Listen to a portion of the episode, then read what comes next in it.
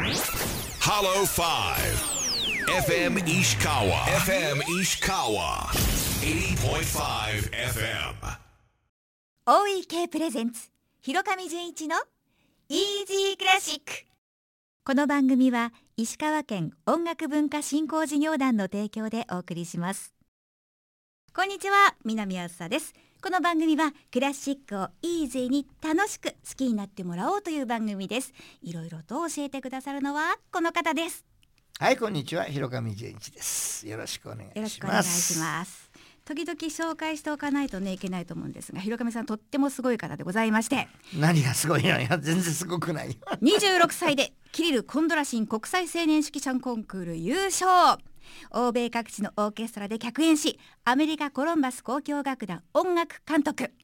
京都市交響楽団常任指揮者などを歴任されまして2015年サントリー音楽賞そして2022年からオーケストラアンサンブル金沢のアーティスティックリーダーをされています。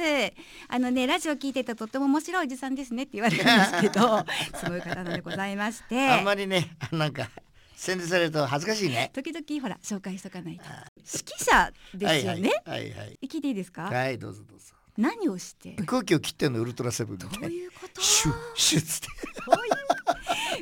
空気切れないし なな台の上で特に広上さんぴょんぴょんぴょんぴょん跳ねてらっしゃいますけど、うんどんなこと背が小さいから飛ぶのよ。それだけ。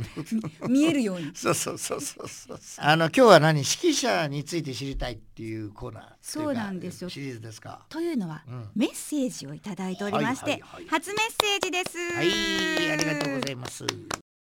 お名前ラジオネームバッハトゥーザフューチャーさんからいただきました。はじめまして、はい。広上純一さん南さん。演奏中指揮者の顔表情が見えなくて気になってます。うん。モニターなどで見られればいいんですけどそれってできないんですか？テレビだったら普通に指揮者の顔が映ってるしなんでコンサートホールでは見えないの？何か事情でもあるんですか？といただいております、あのね石川音楽堂では、はい。指揮者が見える場所に席がないんだよね。あのヨーロッパのコンサートホールにもある場合もあるし、うん。日本だとサントリーホールとかそれから京都もそうなんですけど、はい。あるんですけど残念ながら石川音楽堂は1,500人なんで、はい。オルガはあるんだけどもそこに席ないんですよね。パイプオルガンええ。大きいのありますね、だからどうしてもそういうところに興味がある場合は今度ちょっとじゃあディレクターと相談してええ遅れてきた人はあの指揮者の顔が見れるようなカメラとモニターを映らせるようにしてみようかってことは考えることはできるかもしれないんですけれどもお金を払って指揮者の場所を見たり場所っていうのはね音楽堂ではないのよその席が。ごめん。それだけのこと。椅子がないからどうしようもないんだよね。まあ広さキャパのそうそうそうそうそうあるいはあのアンサンブル金沢の地方公演とか東京公演とかええ。大阪公演とか名古屋公演だと見れる可能性あり追っます、かけますか。まあそういうことになりますね。よろしくお願いします。ということです。バッハトゥーザフューチャーさん、はい。そういうことでございました、はい。で今回は指揮者について知りたいということで、うん。あのほら指揮者っていろんなの見てる。出だし人によってタイミングが全然違うんですけど、うんうん。それはなんでなんですか、まあ人によって顔が違うのと同じだから、うん。やっぱりはい。背丈も違うし、はい微妙にちょっとこう動かし方が違うっていうのはあるでしょおーう。ん。例えばベートーベンの「ジャジャジャジャーン」うんうんうん。を例にとると、う。うん。こう溜めてジャジャジャジャーンっていう人もいるし、うんもう最初からジャジャジャジャーンっていう人もいるし、よくごご存知ね。好きなんです。うんうんうん見てたら全然違うな違うんでしょ。な面白いでしょ？それはい。だからそのどっちがいい悪いじゃなくて、うん。そういうやっぱり人間が違うわけですから、人間が違うと出てくる音楽も同じオーケストラでもちょっと反応が違うなっていうことですかね、そういう感じだと思ってくれればいいわけです。ただじゃあ指揮者の役割って何っていうのがあるじゃない？はいそうだな。だから指揮者は雰囲気を作る仕事。だからそれがどんな雰囲気かは人によって指揮者によって違う。でもオーケストラというのはそれぞれの雰囲気の違う指揮者をあの招いて指揮台にそして自分たちの持っているうその楽団の魅力的な音をその違う雰囲気を出す指揮者のアイデアを取り入れながら演奏をしているというふうに思ってくれればいい。まあお客様っていうか聞いていただく方はあまりそんなこと気にしないで出てくる音は全部いいなと思って聞いてくれるのが一番いいかなと思いますね。指揮者って違うから面白いというふうに思うのが一番いいのかなって思いますね。それからあの、台の上で何をしてるの？さっき僕冗談で空気切ってるってええええ言いましたけど、はい本当に空気ふ切ってるだけでしょ？まあ音出せないそうですよね。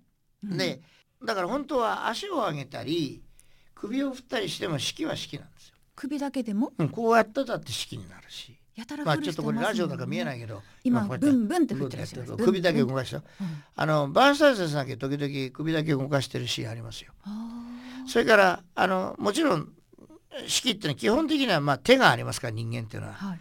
手を使ってでこういう指の関節とかも使うんですけど一応原則として右手はビート表紙。うん右手は表紙。左手は表情を出す胸に手を当てて。左手ね、はいただやっぱり胸に手を当てるってことはあそういうなんかラブシーンなのねとかこういうところはちょっと素敵な気持ちになってねって言えばこういう表現をする人もいるんですけどうん基本的にはこうしなきゃいけないってことはあんまりないの。決まりはない。ないの。じゃあ、うん指揮者になるとしてうん資格とか試験とかってあるんですか？深いね。誰でもなれるわけじゃないですよね。資格はないの。あ別にそんな免許証はないの。指揮者になりたいと思っていれば本当はなれるっていうのが正解なんですけれども、うんそうは言っても今の時代やっぱり一応手順システム、はいだから指揮者になるにはうん音楽大学で指揮を勉強する専攻科があったりとかそこで一応おシステムがあって先生についてまあ私も今教えてますけどはいあの指導を受けるというまあ一応方法はあるんですけど山登りと同じで、うん別に舗装された道を登らなくても本当に自信があるんだったら何にもないところで自分で道を作っていって頂上まで行けば登れるんですね。うんただすごい大変なことですよ。あなるほど。うん険しい道でしたか？攻めるね 攻めるね知りたい。僕は思うんですけどあの優しい道はないような気がします、うーん野球の道もサッカーの道もはい。タレントの道も多分厳しいんでしょうね。じゃあ今ちょっと挫折中っていう方がもしラジオを聞いてたとしたら、何かメッセージとか励ます言葉ってありますか？一番大事なのは自分が本当に好きならある程度までは頑張った方がいいただそこには才能とかみんな言うんですけども才能と努力と運とこの3つのトライアングルのバランスはそんなに才能があることが重要視なんだって思わない方がいいとは言えますね。なぜならば私は才能はなかったですからね。またいやみんなそう言うけどあのベートーベン先生とかあのこれから聞いていただくモーツァルト先生とかは才能は本当にある。でも本人は自分が才能があると思って生きてなかったと思いますよね。才能っていうのはあんまりえ自分の中でコンプレックスに思わないことが一つとあとはそれでもこれだけ好きだわっていうのがなんかやっぱり飽きちゃったとか人に褒められたいとか人からなんか評価されるために頑張るっていうのは絶対うまくいかないの。ただ運はねはい30%才能はこれは僕の自分の体験はい。10%弱です。うん少ないですね。もうちょっと少ない5%かもしれない要するにもうほんのちょっとだだから一生懸命好きだって思ったりエネルギーが強い方がいいことあるの。と思って今日皆さんにプレゼントしたい曲がはい。あります。なんでしょうこ。れがですね僕が大好きなモーツァルト先生なんですけど才能あふれる。そうモーツァルト先生才能もちろんあった人なんですけど、え彼意外と努力したんですよいい話。終作っていうんですけどええそのあの譜面が残ってるんですよ。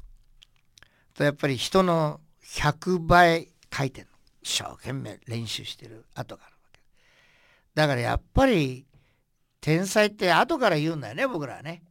でね今日はねピアノ三重奏曲のね補聴長ケッヘル542ピアノバイオリンチェロのための三重奏曲ってのがあるのよ。その中から2楽章美しい曲なんで聴いていただいて、えー、終わりにしたいというふうに思います。OEK トピックスです。今日のオーケストラアンサンブル金沢はただいま明日の第477回定期公演のリハーサル中。3日目です。いよいよリハーサルも佳境に入ってきましたよ。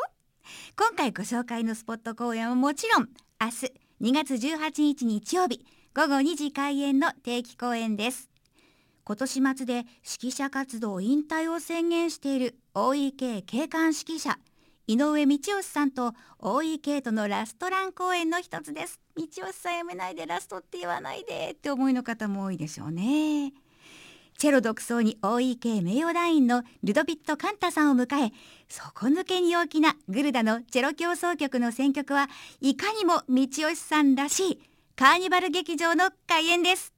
また南フランス雨のラロック・ダンテロン音楽祭で道義 OEK がアンコールで演奏し明日のプログラムにもあります竹光徹の3つの映画音楽ワルツは鳴りやまないスタンディングオベーションの記憶とともに OEK35 年の歴史に深く刻まれています。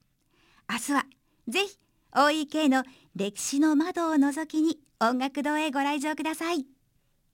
番組では皆さんからのメッセージをお待ちしています。FM 石川イージークラシックのホームページにメッセージフォームがあります。そちらからどんどん送ってくださいね。もちろんおはがきでも OK です。